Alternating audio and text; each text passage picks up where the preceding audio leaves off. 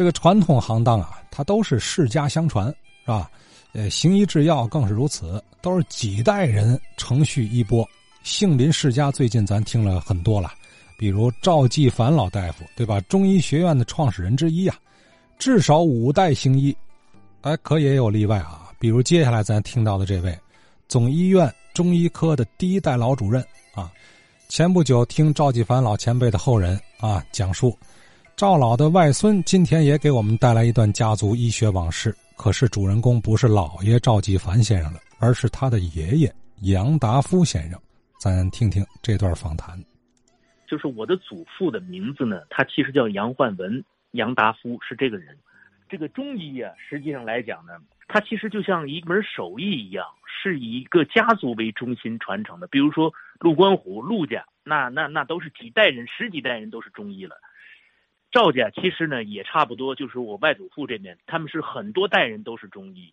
但是呢，我爷爷这边呢，他其实呢在三代以前呢都不是中医，他只不过就是我们叫素儒出身。我查了一些泰兴县志啊，包括呃我们的家谱啊，他其实是搞教育的，也就是说有有功名，但是是做的是低端的教育的工作，也就是说他们并不是职业的医生。只不过就是说大多数的读书人在那个时候呢基本上都懂一点医。但是呢到我爷爷的父亲这一代人，就是杨如侯这一代人呢，就是纯的以医立身行事。嗯，所以我爷爷的这个情况，江苏泰兴。江苏泰兴，对啊，这是杨达夫先生的祖籍。哎，祖籍。我爷爷的父亲，我刚才提到的杨如侯啊，就把我爷爷按照西学的方式来培养的。他是从山西大学一个洋务专业叫采矿专业，是从那里毕业的。他考上庚子了的时候呢，可能是英文比较好。我祖父本身就说他跟着他父亲宦游，民国啊晚清那个时候都有这种宦游，这种就是儿子相伴父亲去到某一个地方做幕僚，但是儿子的名字呢是不在这个整个这个体系里。比如说陈三立相伴他父亲陈宝琛在湖南巡抚上搞洋务运动，都是这种模式。他呢相伴杨如侯的时候呢，杨如侯本身到山西的时候，他其实并不是以中医到山西去做事情，因为他进的学校就是山西法政学校。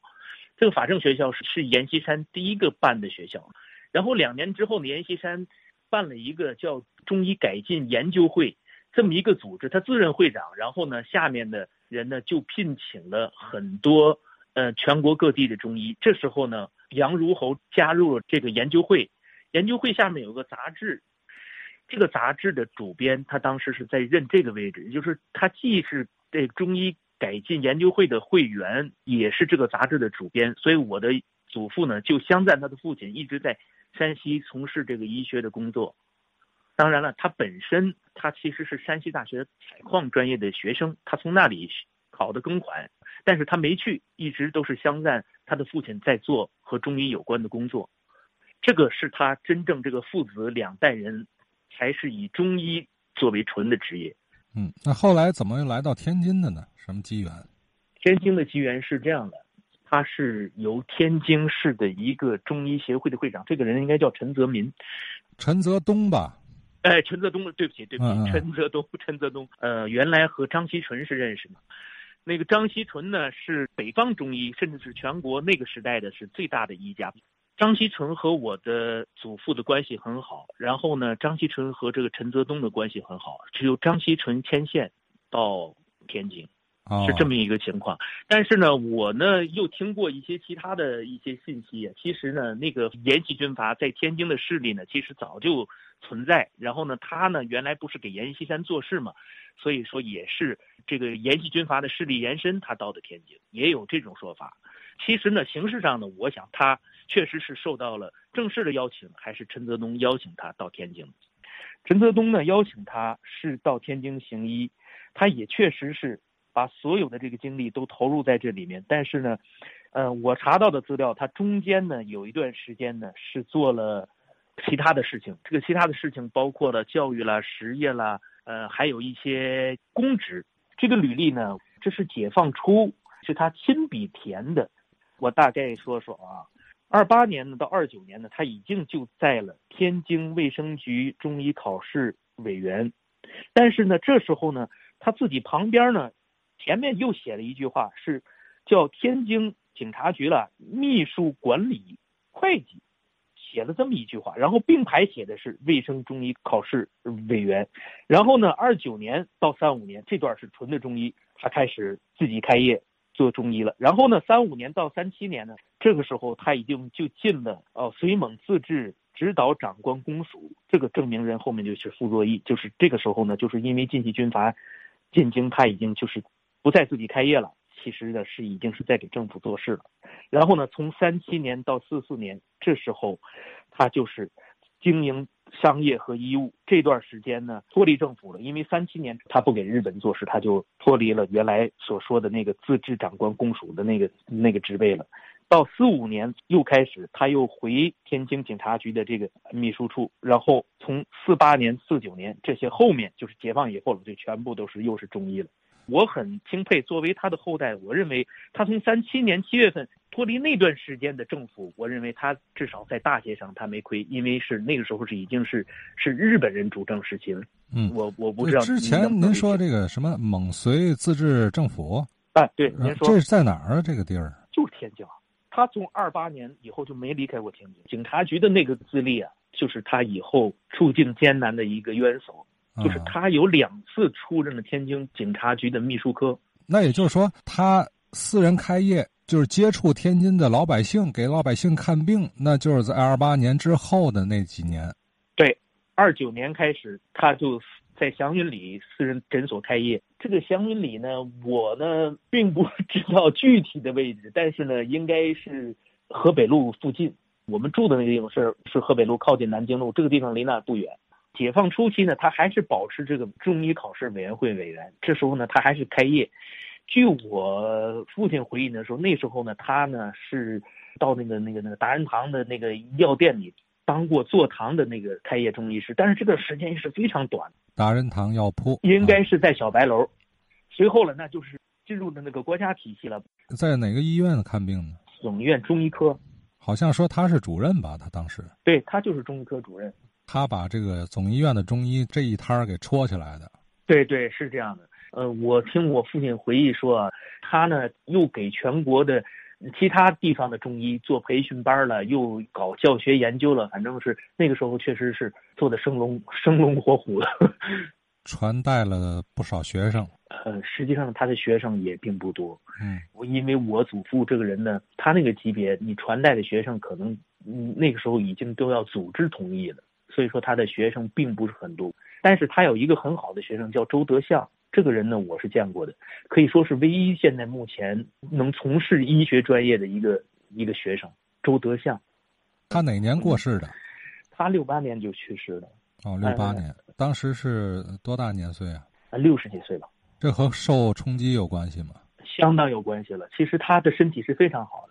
但是呢，那个年代呢，你想他从那么高的一个位置给他下放啊、劳动啊，包括呃心情上的一些不理解，啊、那时候他已经是中国工农民主党中央委员，他个人认为他还是被尊敬的、被被统战的一一部分人。但是呢，他一下子从那个这么高的位置上落到一个这么卑微的一个位置上，尤其从事体力劳动啊，包括精神上的一些屈辱了，难免。呃，杨老他是算中医的，不是说分了很多派嘛？什么经方派、石方派，他算是哪一派呢？他温病派。温病派哦。他温病派，因为他是南方人，江南的大多数医医家呢都是温病派，是遵叶天士的。但是呢，他呢是没有那种门户之见了，并不是对这个经方派、石方派有偏见，他还是主动的去学习吸收了很多经方派、石方派的东西。那是不是因为他这个呃思想的这个比较开放啊，他对于西医这块是不是也很早有这个借鉴呢？是的，目前来讲，我我看过他的一些东西的话呢，嗯，他他有一个亮点呢，就是说他对西医的东西非常早的就开始运化学习，包括彼此的一些对比的工作。这个呢，其实是从他的父亲杨如侯先生那里就已经开始在做了。因为杨如侯出版了两部书，一部书叫《灵素生理新论》，一部书叫《灵素气化新论》。这两部书其实呢，都是中西医的这种互通的解释。这两部书的核心内容确实就是在做中西医结合，就是我的祖父呢也秉承了这一脉精神呢，在做中西医的结合的工作，包括他对癌症的一些阐述了，包括嗯后来在九医院中医科推广的一些中医的一些呃理论了，都对西医是非常多的一些深入啊了解，这是他和传统中医的那种不同的地方吧。嗯，老爷子这个思想挺开放啊，这个比较能接受新鲜事物是是，他是属于洋务派的。你想他他他原来年轻的时候是考上庚款了，他都没去，然后一直和和家里人在做中医，但是他那个底子还是偏洋务的。解放初呢，当时呢，我的祖父和我的外祖父还有几个西医呢，在一辆车上，也就是参加一个会议吧。这些西医呢，都是刚刚解放以后呢，从美国回来的，也就是说，他们也是有爱国热情啊，就是一看新中国建立了，从美国回来了。然后呢，他们在车上呢，就用英文去调侃中医。的确，我现在也能理解，他们从科学角度上认为，哎，这个中医是个经验科学，很多事情和西医的理理论是是大相径庭的。他们就用英文来讲这件事情。下了车了的时候呢，我的祖父呢，就用英文呢，就就跟他们讲，就说你们刚才说的这个话呢，有些地方呢，我现在回答你们，我解释不了的呢，可能呢我们在共同研究，但是呢，你们在车上不应该这样用英文来调侃我们。然后呢，我的祖父因为他原来他就懂英文，而且是用英文回答这些人，这些人当时就很惊讶，就会哎呦，这个中医里还会有有有懂英文的，所以呢，这是一个轶事了。在中医的这个大门类里，他的经历比较独特，所以说呢，他呢是一个一个比较西化比较严重的一个一个中医吧。呃，后来杨家这个从您父亲那一代还有继承这个衣钵的吗？很遗憾，没有。哦，这其实是很多这个中医门庭的一个遗憾。嗯，您那个外祖父老爷那边好像也是如此哈。哎呀，我老爷这边比他好一点在哪里呢？在我的大舅，也就是说我老爷的长子，他其实是纯的中医师啊，是是是，他是南开医院的中医师，但是呢，这个人呢，啊、对，又过世的很早。他因为他过世早，他也是属于后后继无人，所以也就是只能说继承了一代。中医是经验科学，它很多程度上就就取决于传承，大量的传承，大量的人工时间。但是呢，因为风云变幻也好，因为这个个人的抉择也好，就淹没在历史的这个这个尘埃里了。嗯，它不像西医，为什么我们很多年轻人他推崇西医呢？他从方法论上，我个人认为西医有一个优点，就是他把这个东西是公布在整个科学体系里的，它不是以一家一姓的这种标王能够湮灭的，因为它西医是我整个科学体系，现代科学体系中的一份子。化学进步了，医学也会进步；物理进步了，医学也会进步。但是中医呢，这点确实是个遗憾。你刚才问到这个问题，我确实感慨良多。其实它并不是说我个人门户之见，我们往往把它狭隘的理解就是说我不教你，我师道尊严，我我不教你，你没入我门墙，我不私塾你这个弟子。它没有这么简单，这门科学性质本身决定的。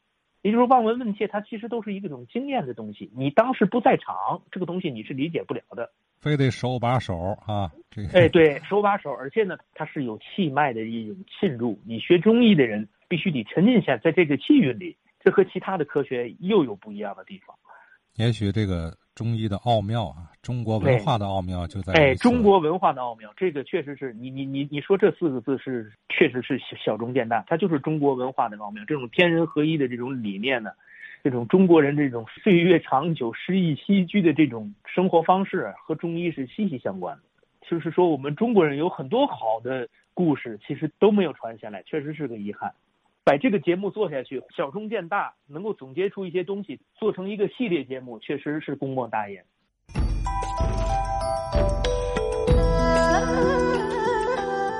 我是几十年来呢，一直从事天津史和近代史研究的罗素伟。天津是一个既古老而又年轻的城市，它的城市的居民来自呢四面八方，那么它的城市的文化呈现出多元和包容。近代以来呢，可以说它是中国城市发展速度和崛起速度最快的。那么它通过不到半个世纪的时间呢，就由一个府城和县城崛起为中国北方最大的工商业和港口贸易城市。可以说它的城市有着非常雄厚的文化承载力，这个应当说呢，就是一种啊近代的先进文化。